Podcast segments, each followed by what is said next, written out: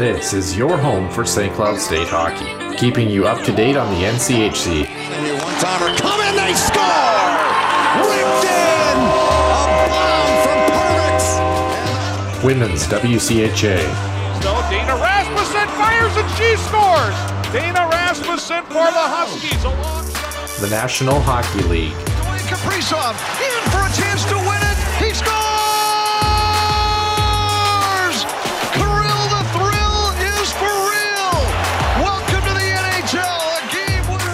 and everything from the state of hockey. St. Cloud Cathedral is now 42.6 seconds away from wrapping up the school's first ever title. Welcome to the Huskies Warming House Podcast Den.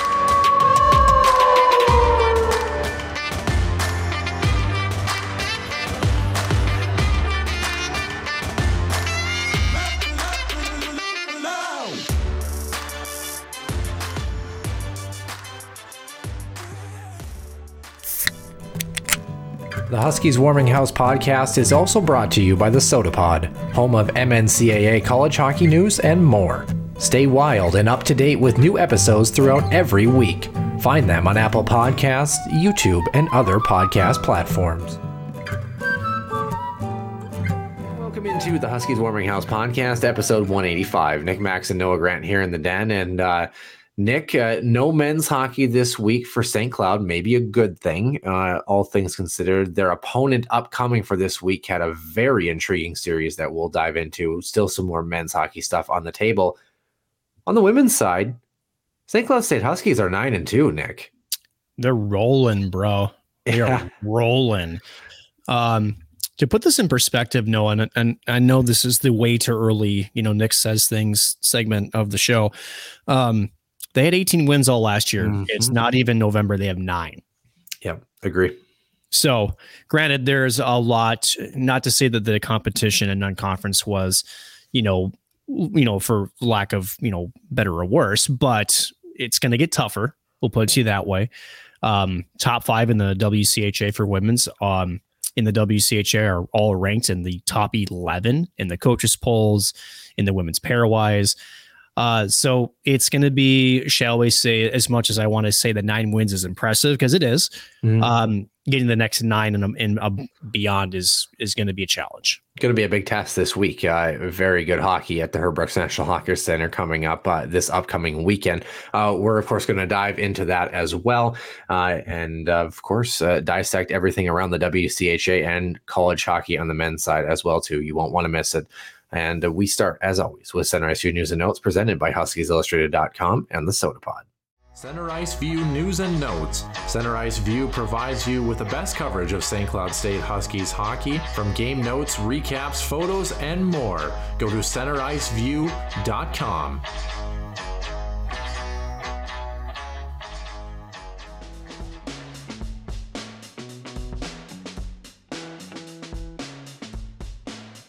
welcome into the Huskies Warming House podcast, episode 185. Noah Grant alongside Nick Maxon here in the den, uh, recording on Monday, October 30th. Release, of course, uh, will be coming out on Tuesday. And if you're hearing this, it's because it's been released and the show is out. So, uh, Nick, of course, before we get to some men's and women's college hockey news, we, of course, we made some changes to the show where we're largely, of course, focusing on the Huskies and everything around college hockey.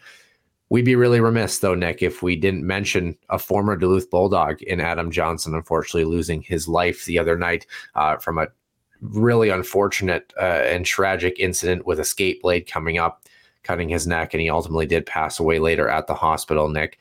Um, yeah, I think the whole hockey world is extremely stunned. Obviously, uh, speaking to his hockey lineage in Minnesota hockey, it's very extensive.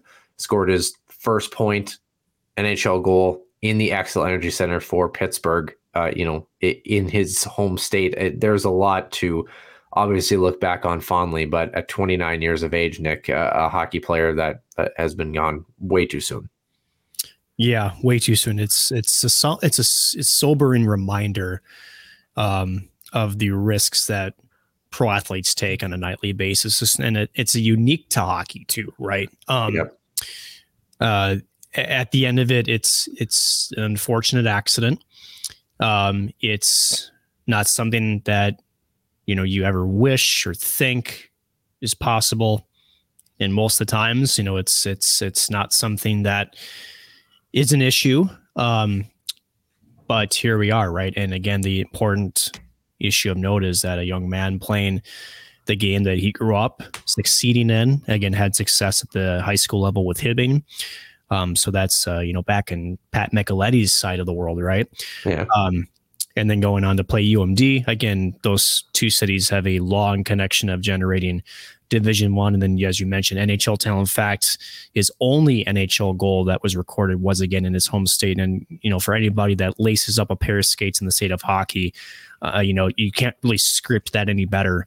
Uh, to sh- not to say cap off a dream, but to sort of say you've made it right is to score um, your first goal in the Xcel Energy Center, whether it is a part of the hometown Minnesota Wild or unfortunately an opposing team, right? Um, I, I think there's a lot of significance to that. Um, and, and, and to kind of wrap up the point here, Noah, this it's devastating, right? You, Yeah. you think of the player, his family, uh, the hockey communities. Again, we mentioned UMD as well as Hibbing, and of course the Nottingham Panthers, I believe, Yep. uh, was the team that he was uh, part of over in the United Kingdom's uh, English Ice Hockey League, as they call the E EIHL.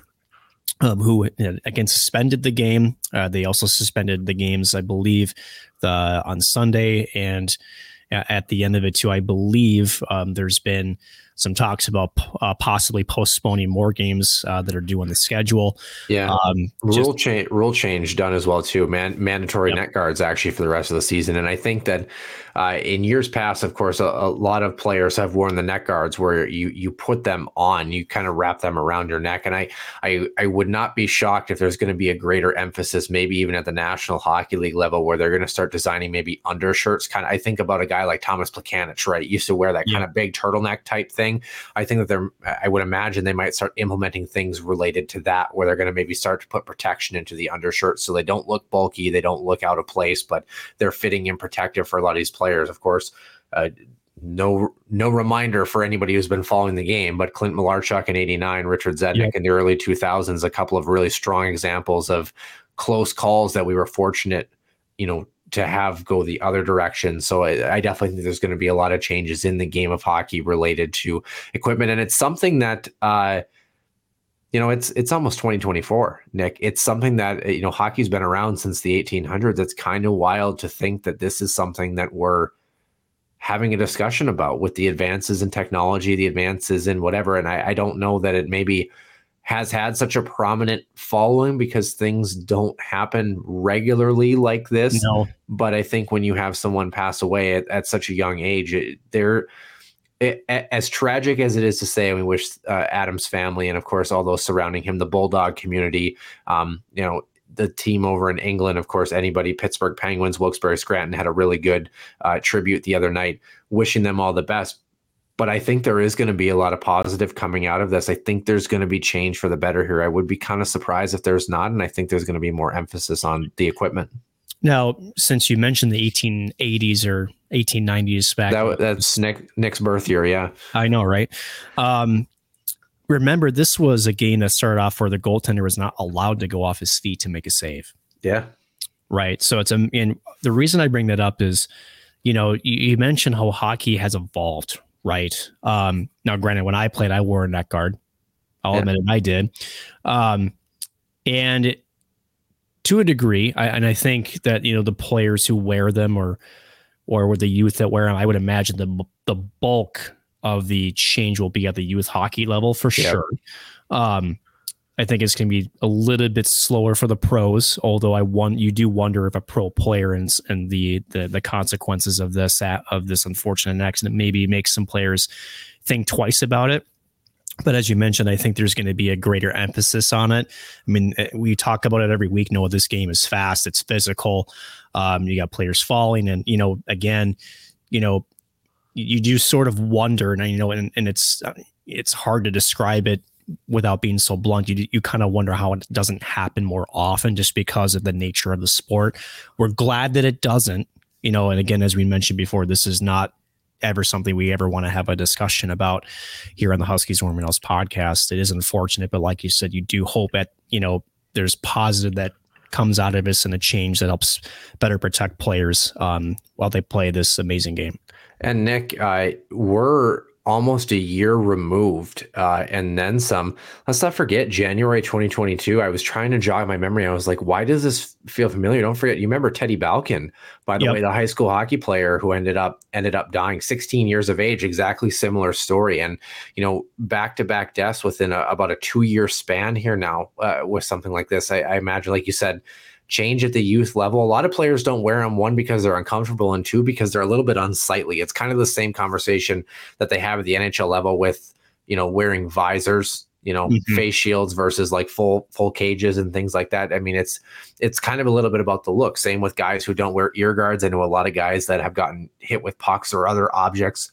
They don't wear ear guards, and they've had some things go on as well too. So, um, would not be shocked if there's changes, but I, I think there's going to be a, lot more emphasis and at least intrigue into the way equipment might be made uh, after recent events. So, wishing Adams family, like we mentioned in the hockey community, nothing but the best. A really sad story uh, coming out this past weekend. That we'd be remiss if we didn't address it here on the Huskies Warming House podcast.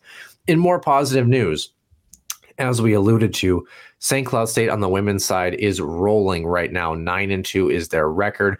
Uh, WCHA that didn't give them much help this past week, though. Unfortunately, although they came close, uh, the team that the Huskies, uh, a couple of teams that actually that St. Cloud would be watching would be the Gophers and Duluth. So uh, Duluth this weekend, a two to one victory against Bemidji State. Had the Beavs pulled one of those games out or pushed that one to overtime for a victory, would have helped the Huskies quite a bit, I believe. And then uh, on Saturday of course, Duluth taking care of business 6 nothing against the Beavers. On the other side, it was Ohio State on that Saturday beating the Minnesota Golden Gophers 6 5 in an 11 goal contest.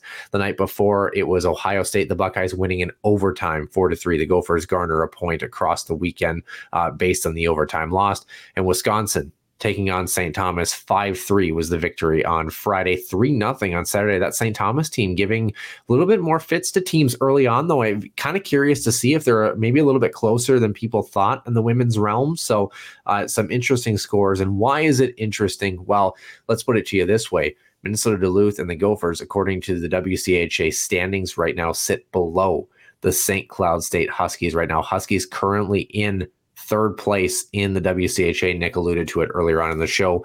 18 points of the Wisconsin Badgers top the grouping 6 and 0 on the season. They've only allowed four total uh, goals in conference play. Ohio State one point behind at 17 after a strong showing against the Gophers, um, a 944 win percentage.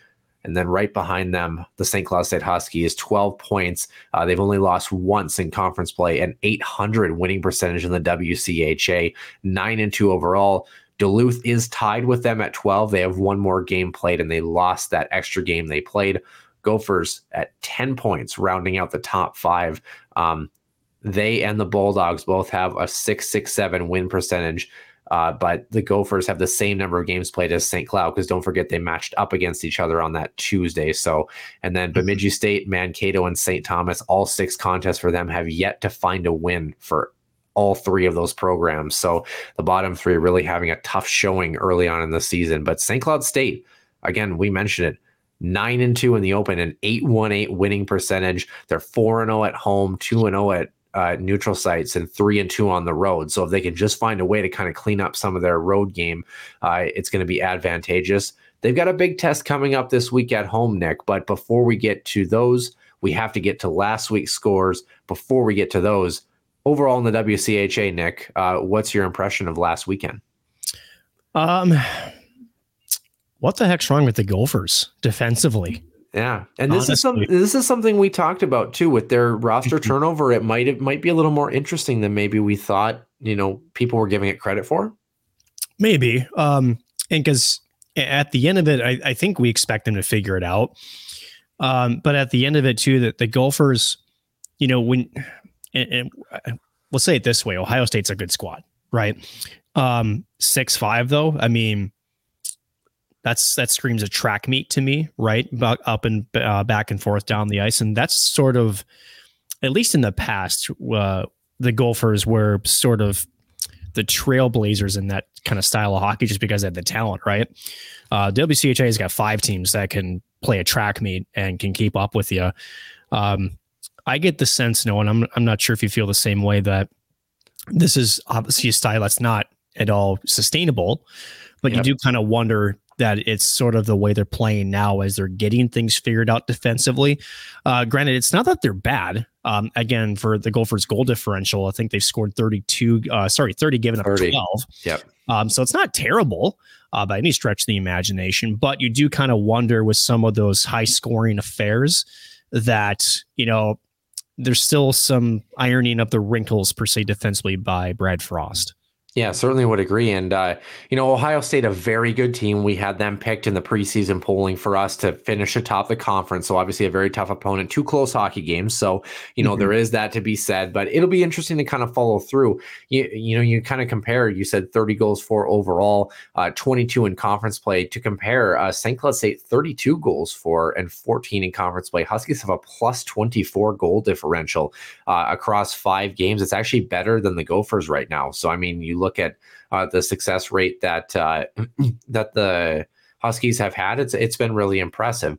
Speaking of St. Cloud, they took on Mankato this weekend. Mankato having a really tough start. Oh, by the way, goal differential. One more point.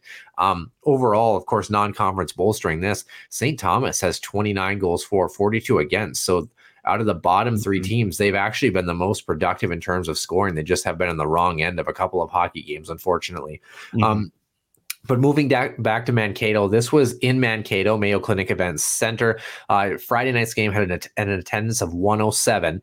Huskies win 3 1 on the scoreboard, outshooting the Mavs, doubling up on shots and then some. 31 14 was the total. 14 to 8 in period number one, 10 4 in period number two, and 7 to 2 in period number three. The Huskies locking things down in the second half of that hockey game. Uh, St. Cloud just under 500 in the dot, 26 wins, 28 losses. They were one for four on the power play and perfect two for two on the kill. It was actually Mankato that got the scoring started very early in this hockey game, less than a minute in. Um, and then the Huskies had to respond about seven and a half minutes later. Grace Wolf, her second of the season, um, Alice Surreal and Avery Farrell tallying assists there, and then Emma Gentry unassisted, her fourth of the year with just over three minutes to play in period number one. Taylor Lind adds a power play goal less than three minutes into period number two. Emma Gentry and Clara Hymlarova with the helpers there. And that was all we wrote. Sanni Ahola finally, you know, getting beat with a puck, apparently. Uh, 13 of 14 in terms of the saves there. Uh, mighty impressive all things considered for the Huskies, doing everything they needed to do. Mankato, maybe not the strongest opponent. You maybe would have liked to see the the score spread in this game, and we'll talk about the next game a little bit larger, just how the Huskies have been rolling. But the the reality of it is, and we talked about this in the WCHA for years and years, Nick, especially when the Huskies were on the other side of some of these scores. Win's a win, and a regulation victory is a regulation victory. The Huskies did a great job on Friday night. They did. And as you mentioned, Sanni Ahola, her shutout streak of four straight games ends with just one goal against. I mean, that's just insane. Incredible. Uh, we'll, and, we'll get- and, well, I guess I should say good that it ended early in that yes. hockey game too. I think just so just to move on and it's like, all right, now we're in one. We got to find our way back in the game. Huskies responded beautifully. They did. Um, and, and to your point, you know, with the, the, the score differential, um, you know, again, you you when you score a bunch, right? Um, it feels good. Uh, we're going to talk about how Wisconsin has put up some crooked numbers early in their season. Uh, you know, that's the Huskies' next opponent. But at the end of the day, you mentioned it perfectly. A win's a win.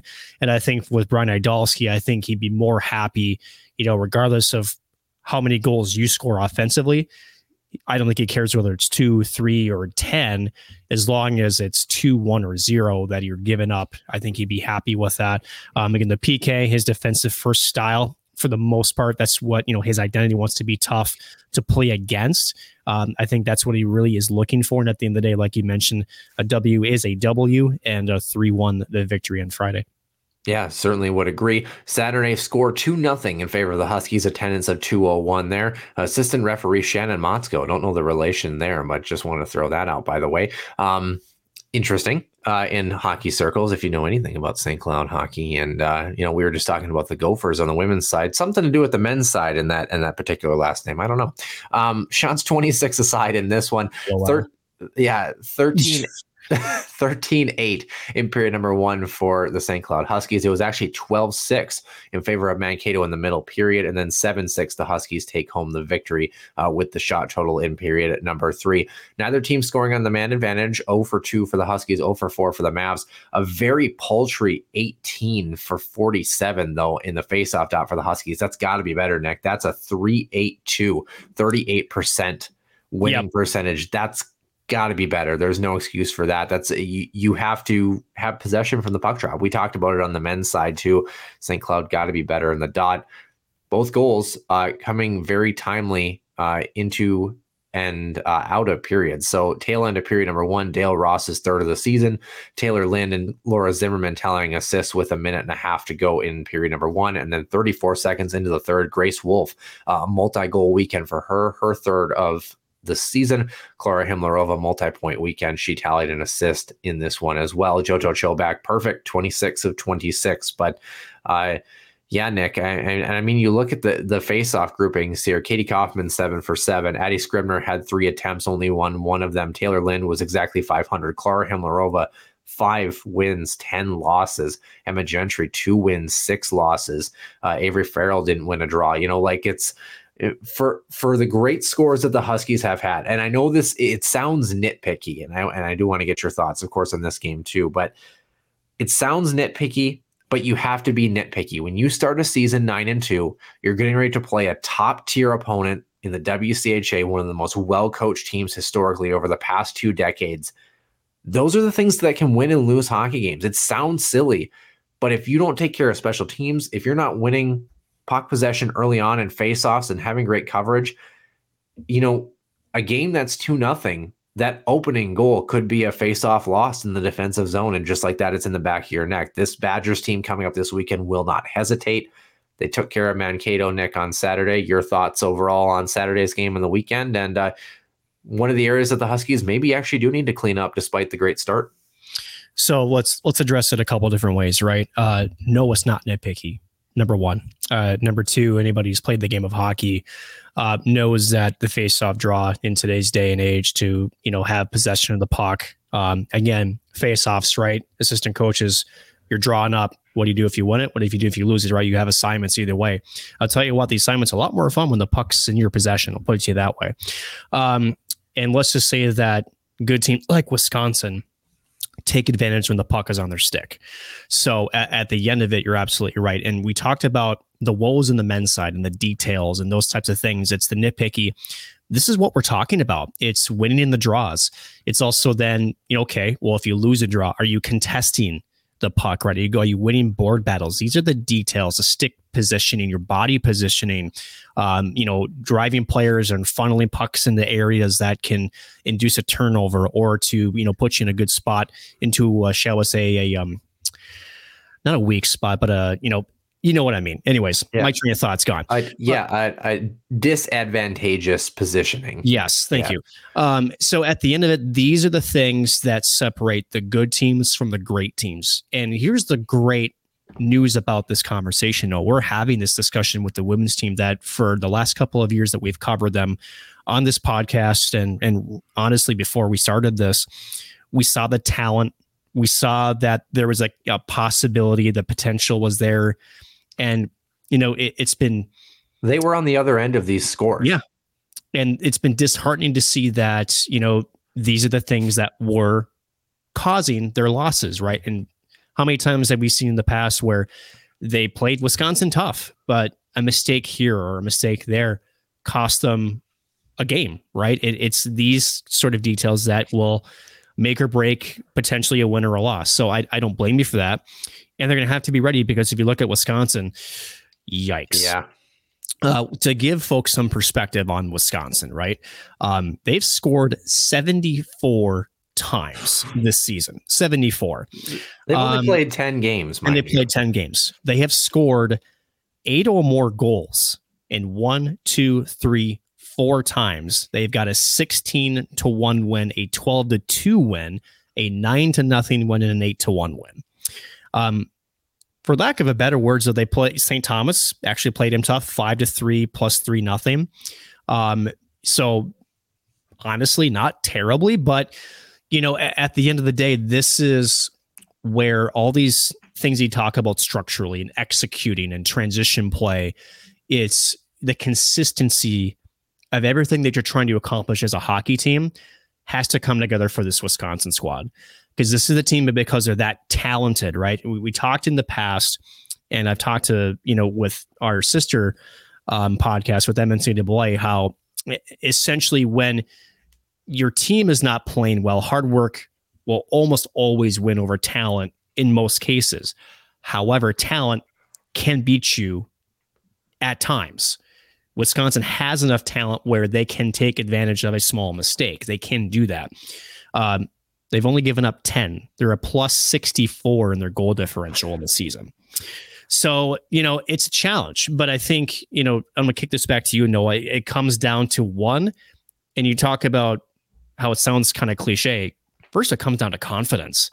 You have to have the confidence to go out there and, and to feel like that the structure you're playing, that you know your assignments, you know your inner skill, whether it's distributing of the puck, shooting the puck, maybe causing hell in front of the opposing netminder, that that's going to be something you can go out there and actually win with. Um, so they got their hands full, but a game with St. Thomas, who again, they haven't won a game in WCHA yet through six contests.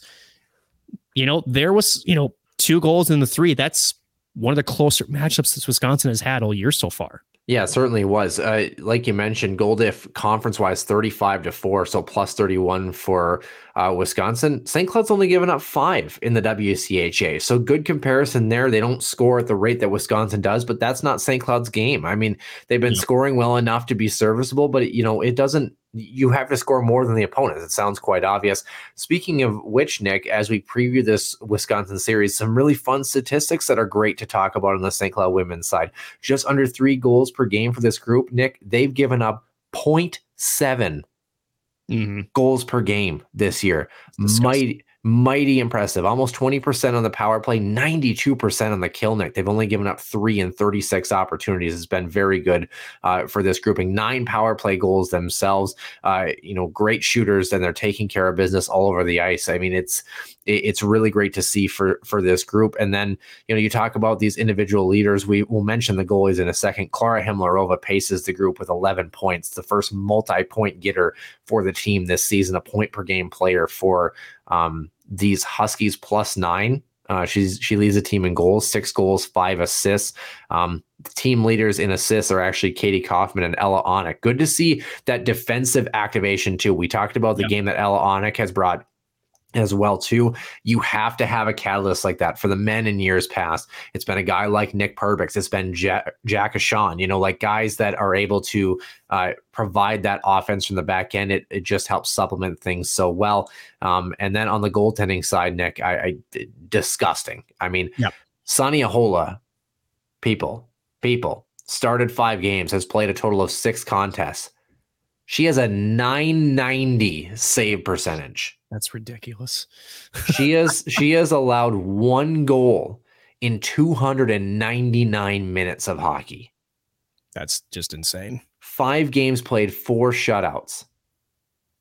Jojo Chobak, who by comparison looks extremely poor in seven contests with a 957.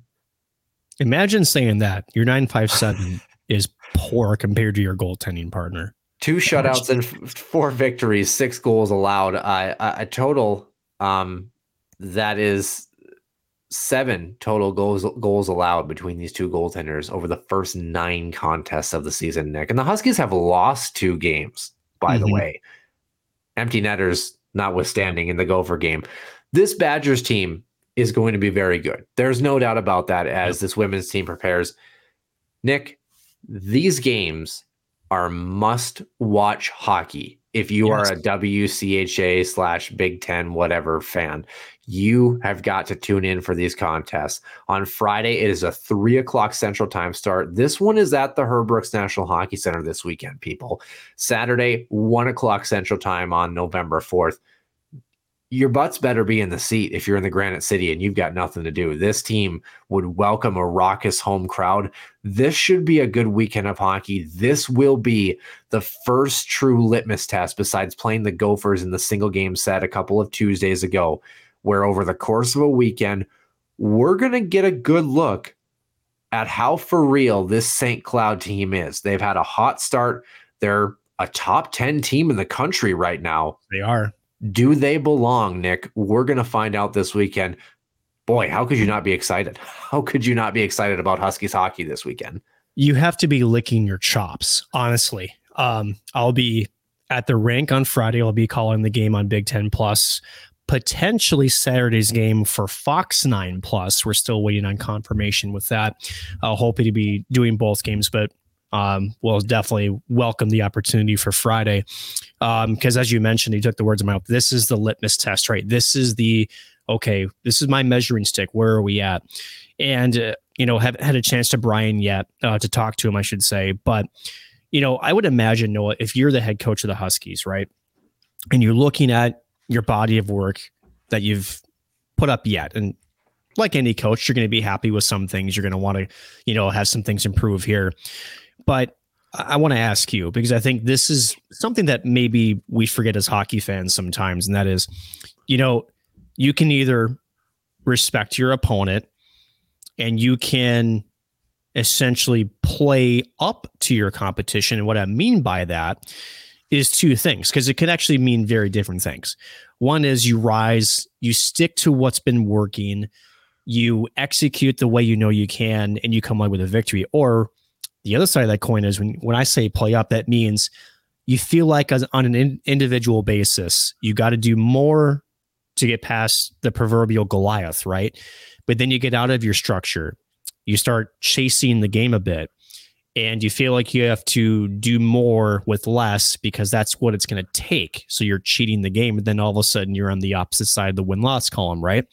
So I think the biggest test really isn't the structure, it's not the talent but I would argue, Noah, and, and correct me if I'm wrong, the biggest challenge for the Huskies is to believe in themselves and believe in what and how they are playing the game and that it can be a formula for success. It is a mental battle. Don't forget last season, of course, in front of a crowd of almost 15,000, the Huskies got a 1 0 victory against these Badgers. Nick, when you look at this matchup, you know, in years past, we've talked about, you know, where they were going to stand, you know, uh, what they could do. Like you said, could they match them pound for pound? They historically have played Wisconsin tight, at least in a couple of games over the course of the season. Number one, from a coaching perspective, if you're Brian Idalski, uh, Janelle Sergey, and staff, you're not satisfied. You're not satisfied with where you're at. You're nine and two. You probably could be 10 and one. You know, you, you probably could still have another victory in there. You still have a lot of things to clean up. You can't be satisfied. You got to be focused on improving your process. Like you said, you have to look inward and say, you know what? We've got the ability to be even better than we already have. The second thing that I will say, and Nick, we've waited almost four years to say this. If the Huskies play Wisconsin this weekend, and they come out of this weekend with no points on the board, it will be a disappointment. Yep. It will be a disappointment because of how well that they played this season. Things are really coming together. Now, if anything, you want to make sure hockey games are close, you know, regardless of the score, make sure that you're, you're doing your job to give yourself a chance every night. But the way this team has been playing, the way that structurally they've looked good, they clean up a little bit of things in the faceoff dot. They continue to do a lot of things right. They get good goaltending. They should grab points from this Badgers team this weekend. And that is like that phrase almost puts chills down my spine just thinking about the progress that this Huskies women's team has made over the past three and a half years. This is what we talked about the belief in this program when Brian Idalski was hired a year and a half ago, trying to continue an already started process from a really great freshman group that is now upperclassmen, seniors, graduate players. Man, Nick, it's going to be a great weekend of hockey, and I seriously can't wait for action in the WCHA. Anything else you want to add uh, before we switch to the men? Yeah, honestly, like why as a fan would you not want to come out and watch oh, this? Oh yeah. I mean, honestly, um, I know we we we plug this team and we have been for a while, but I don't know in our brief four to five year history of covering this team that there has not been a more exciting time to be a fan of this squad. Yeah. Honestly, the, the talent level that's there, the coaching that's there. I mean, you've got arguably the best goaltending tandem in the nation. I would beg to argue that there's not a better goaltending tandem in the entire um, Division One women's college hockey rankings. There isn't one. I guarantee you that. Uh, is this team going to have the most flashy offensive talent? No, but some of the scariest teams, Noah, are the ones that win by committee. And I will tell you one thing about watching this squad through the, their parts of the season, they get contributions up and down this lineup. Um, they do. And that's a team where is more scary than a team that's got a, a you know, like just a filthy top six, but maybe that bottom of six, you know, is just a different, a different skill level, right? Um, this team can get inputs from all 12. Their, their defense is active. Um, and again, they protect their own goaltenders and they make it a nightmare for their op- opponent's goaltenders. You, so you know what, Nick? And this maybe concludes our point. You said it perfectly. The last grouping that you just said describing this hockey team, it sounds like you're talking about Wisconsin because Wisconsin is a very deep team. We're talking about St. Cloud. We're talking about this team that has a chance to really do some damage. They could potentially, for the first time in a long time, take two games away from Wisconsin this weekend. It's going to be very exciting. I, I honestly can't wait. Uh, Nick, getting ready to move over to the men's side here. Of course, men were off last weekend. They get ready for a big test this week. Before we preview that, we of course have to recap everything going on around college hockey last week. A couple of scores of note um, outside of NCHC teams. Alaska Anchorage beating Penn State 6 5 last weekend that was intriguing. On the men's side, you want to talk Badger hockey. How about a sweet 5 2 and 3 2 over the Golden Gophers? Gophers have some things to clean up. This Wisconsin Badgers slash Mankato 2.0 team is not half bad out of the gate. Nope. Um, so it should be interesting as far as that's concerned. Only other notable scores: uh, Maine beating Quinnipiac in overtime. Quinnipiac came back and won the second night, but keep an eye at how good is that Quinnipiac team going to be. Clarkson also had a good victory on Saturday. I believe it was Michigan Tech, if memory serves me right. Um, yes, three to one was the final score in that one. So a couple things to keep an eye on here. Um, as far as NCHC teams were concerned, though, Nick. Um, also, Harvard tied Dartmouth 1 1 in overtime. Don't know how good Dartmouth and Harvard are, respectively. Dartmouth historically has not been, so keep an eye on that. Uh, from what the pairwise usually indicates to the first month of the season, Harvard's usually the best team in college hockey. Um, Yeah. But uh, with that being said, Western Michigan and St. Cloud were both off this weekend in NCHC play. Non conference action for the other teams. Colorado College and Denver had a flip flop of the same opponent. Colorado College and Denver both beat Air Force 6 2 for the Tigers, 4 0 for Denver, respectively. On the other side, it was Augustana 4 3 on Saturday over Colorado College. They played Denver to a 5 5 finish on that Friday night. This Augustana Oh, team, weekend. Garrett Raboin and company, not too shabby. No. Um, and you talk about going into the belly of the beast, right? For the Vikings from Augustana, again, first year Division One program, um, will be full CCHA members as of next year. Um, and you know, it's it's weird to say that there are moral victories. We talked about this with St. Thomas over the last couple of years. You know, it is you, there's not really any that exist. But if you're Augustana and you go to places like the Tigers and the Pios and you tie and beat them over the weekend, that's a pretty damn good weekend. Yeah, certainly is. Uh, speaking of not damn good weekends, uh, the Duluth, the Duluth Bulldogs, if I can say that appropriately, outscored seven to one on the weekend, four one and three nothing over Cornell. This Cornell team is very good, um, and could be a contender moving through the season. Really good recap of that, like you said, sister channel from the Sota Pod MNCAA. That show comes out on Wednesday of this week. Max Veach has a really good breakdown of his Duluth Bulldogs and their breakdown essentially this weekend. A lot of things to clean up. The Huskies have them in a couple of weeks, so keep an eye on Yeah. that. But this Cornell team, a lot of parity between East versus West. Keep an eye on that. Uh, Nebraska Omaha, or Omaha as I should say, UNO, uh, getting ready to play Ohio State. It was two to two on Friday and four nothing Buckeyes on Saturday. So Omaha, a bit of an interesting weekend. Uh, a lot to take away from on both sides, I think, if you're a Mavs fan entering the following week. North Dakota, speaking of Mavs teams, beating Mankato 6 2 on that initial Friday night before a 2 2 finish on Saturday. North Dakota might be willing to play with a little bit of fire here and have a little bit of kickback, a little bit more than we maybe you know expected early on in the season. So keep an eye on them. Mankato, uh, obviously, usually atop the CCHA, it'll be intriguing to see how that conference shakes out in and of itself. So, Yep. um, Nick, final score that we need to get through over the course of the weekend, and it's one that's pertinent. If you're a Huskies fan, 5 4, the Redhawks win on Friday. 1 1 was the score Saturday against uh, Arizona State, the Redhawks taking them on. Of course, don't forget the Sun Devils will be part of the NCHC next season. Miami will be part of the first NCA, NCHC action slate for the Huskies this upcoming weekend. Redhawks grouping not looking half bad, Nick. A very good test. Their first real challenging showing over the course of the season, and they certainly did not disappoint. No, they did not. Um, you know, and for for us and maybe our predictions, right? Um, let's just say that you know, might as well just you know roll a uh, you know some six die or whatnot, and you might have a better shot at where things are landing at the moment. But um, just as much as we say it's early for St. Cloud, it's early for Miami, right? Yep. But um, let's say they've been impressive for one and one as their record. And Arizona State has actually been pretty hot out of the gate themselves. So Yep. that's nothing to scoff at. Um, if you're a Red, you know, if you're a Red Hawks fan, but Noah, does this throw a little bit of heart palpitations uh, to Huskies fans? Only to think that in years past, if we ever opened up the NCHC versus a Colorado College in Miami, uh, and maybe at times in Omaha, you know, it's going to be a battle like it always is. But you kind of felt like, okay, we'll we'll probably figure out a way to get you know two wins out of the deal. I can imagine the way the Huskies are playing or have played.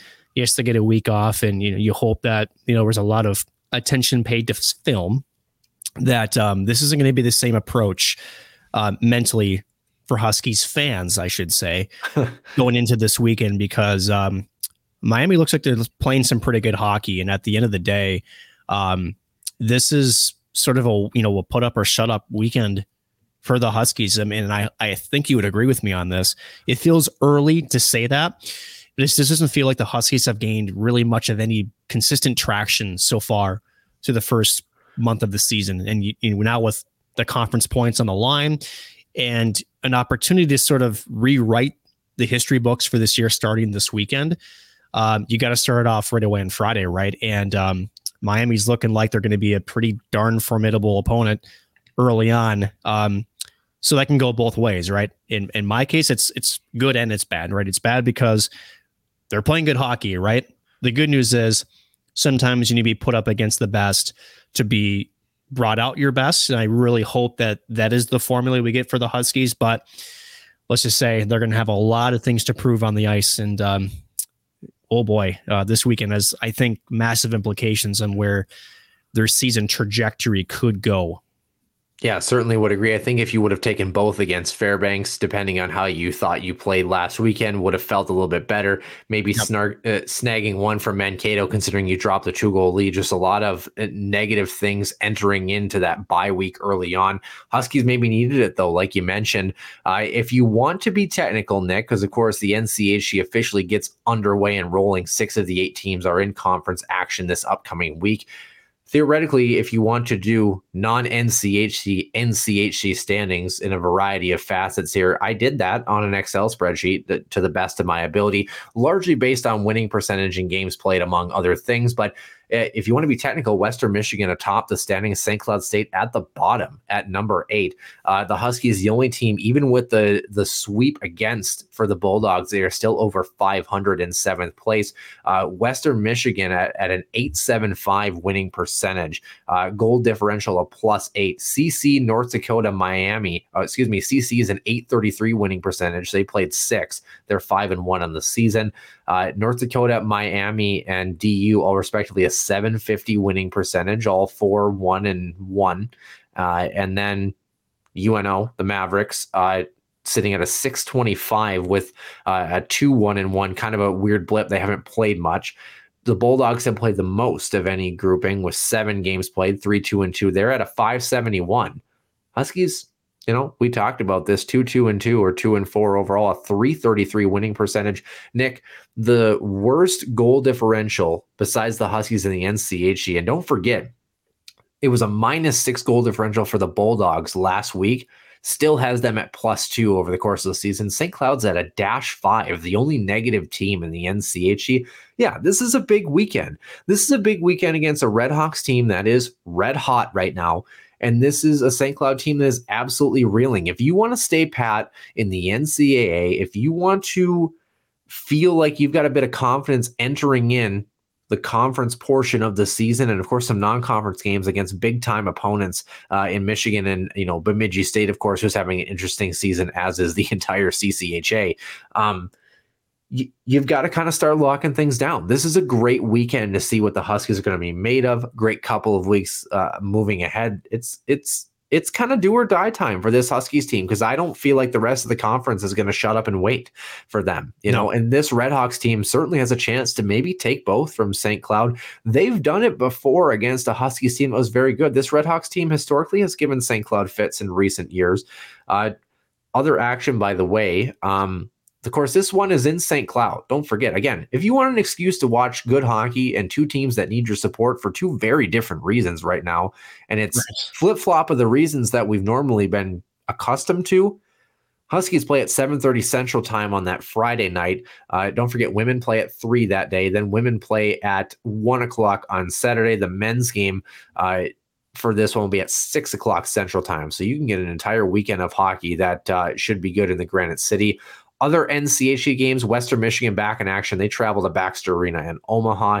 CC, the Gold Pan matchup, home and home against Denver to start the year there. Uh, non conference North Dakota will not get into NCHC action next week. It'll be uh, traveling to Boston University and Duluth. Of course, we playing the Gophers. Max Veach did a great breakdown for us on MNCAA as well too. But Nick, you know, you look around at all of these standings Wisconsin, Maine, Providence, Miami, New Hampshire round out your top five in the pairway pairwise if you want to have some wild fun with it. Huskies puck drop 7:30 p.m. Central Time, November 3rd.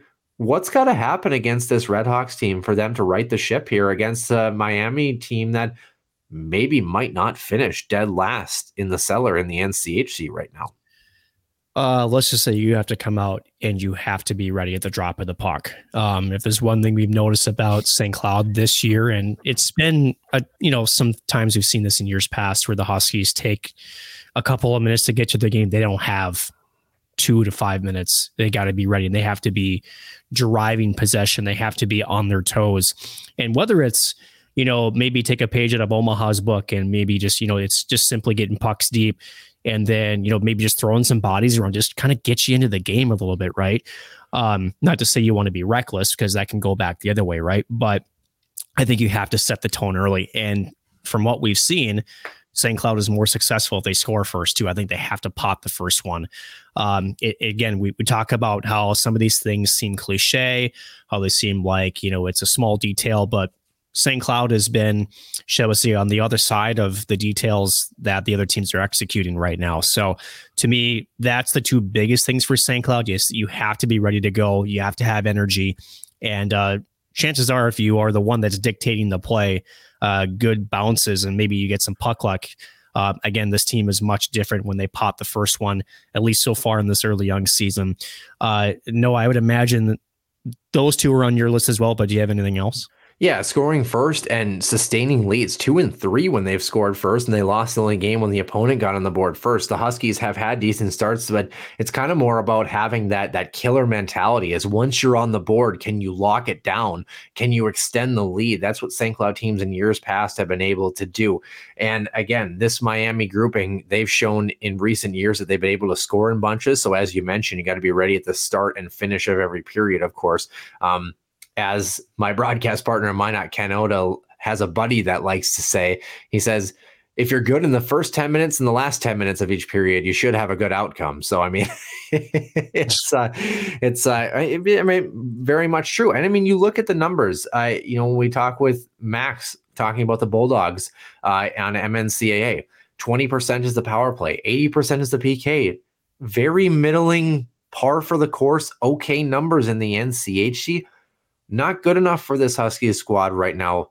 They've just got to be better. You know, they, they're under 500 in the pairwise points percentage. Percentage, quite obviously, they're in the 40s in the pairwise. Eh, although it's way too early to be looking at that intently with any sort of confidence. But what we can confidently say is this is a big test for St. Cloud. Miami has Miami has not necessarily been that team. They've been in and out as far as the Huskies grouping, where they've given them fits, especially last year, a couple of shootout victories for the Huskies that that gave them a challenge in the middle of their swoon, so to speak. Don't forget, two years removed from scoring the biggest biggest goal differential weekend in NCHC history against this Redhawks team. This is not your grandpa's Redhawks team of two years ago. It's not the 2013 team either, but no, they're they've started very well. They've shown us what they can do. St. Cloud's got to get it done. I know that sounds vague. I know we've been harping on it for quite a bit, but the, let the me big, let me the, fuel the fire for you. Know. Well, well, the big challenge no. for Brett Larson is just, you know what? We've seen him have a lineup card that has maybe worked, maybe not. We've seen the lineup card flipped over formula has not been found in the chemistry lab right now for this Huskies team. And it's, you know, it's not like it's, oh, if so and so doesn't play well, you slot him in and he's going to be a bulldog and it's going to fix all the problems and we're going to get a different look. It's the different look still hasn't been the right one. Huskies got to figure it out quick. Uh, let's fuel the fire, as I mentioned before. Um, last time the Huskies technically lost, meaning got swept by Miami. So remember, last February they had two ties, technically a 1 1 and a 3 3 tie.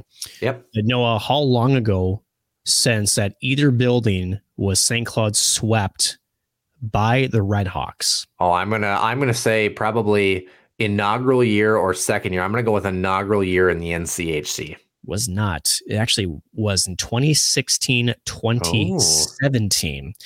It was in Oxford, Ohio. It was a four to one loss on Saturday, a three to two loss mm. on Friday, but that was in Oxford. You have to go back to 2014, 2015 to find the last time that actually I take that back. I misread that. It actually goes back a little bit further. Yep, it goes back to, yep, no, it was 13 14 when they got swept last by the Red Hawks at home. It was March 14th and 15th. Both one goal contests, five to four, and then four to three, respectively, Friday and Saturday. Would, would that not have been the year that Miami upset them in the NCHC quarterfinal? Does that not sound correct? Be, but uh, either way, that's well, Nick. I guess uh, that's almost ask, ten years ago to ask the obvious broadcaster question in the room, why do you bring up such a statistic from the Red Hawks? Because at the end of the day, um, when you look at the history, 30 wins, 19 losses, six ties over this, it means absolutely nothing right now. Yeah, and it what means nothing. And what you're saying is there's a serious possibility that the Red Hawks could do that this weekend based on the way St. Cloud has been playing. Now, and also based on the way Miami's playing. Now, we could have a weekend where the Huskies figure it out. Week off did them great. They sweep the other direction. Good large score spreads, complete package throughout 120 minutes of hockey. And we're having a totally different conversation. We'd love to see it. We're not there yet, Nick. We're no, not we're there not. yet. And again, you know, one weekend, great but then they got to follow it up, right? Um, but you got to start somewhere at the end of the day.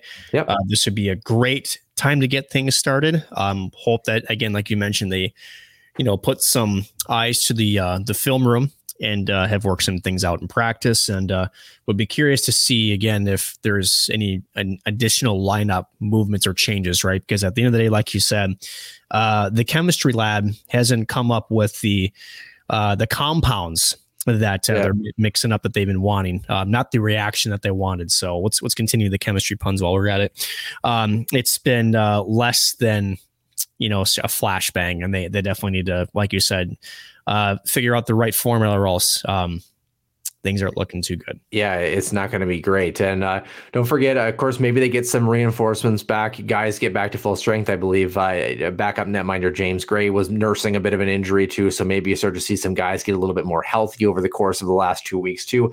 So, you know, Huskies need your support. I mean, you should be in for all four of these games. If you're not doing anything in the Granite City or making a trip up there, go see some hockey. Huskies hockey on the docket. I know Miami is not a big name opponent. Wisconsin, a little bit bigger on the WCHA side, but all four games would be pertinent right now because if you're Brett Larson, got to focus on the first five minutes, first 20, first night, go from there. Can't look at the bigger picture. Just got to kind of stay in the moment a little bit and try to get things done. Should be good. So, women's team playing uh, at three o'clock and one o'clock Friday, Saturday against the Wisconsin Badgers. Men's side, of course, it's I believe it's seven thirty and six o'clock Friday, Saturday, respectively, against the Miami Redhawks. All four games at the Herb Brooks National Hockey Center in the Granite City should be good. We'll be here to recap it all next week. For Nick Maxon, I'm Noah Grant, and we will see you soon in the den.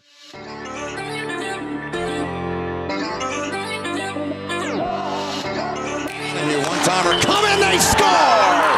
Ripped in! A bomb from Perbix! So Dana Rasmussen fires and she scores. Dana Rasmussen for the Huskies alongside. Dwayne Kaprizov in for a chance to win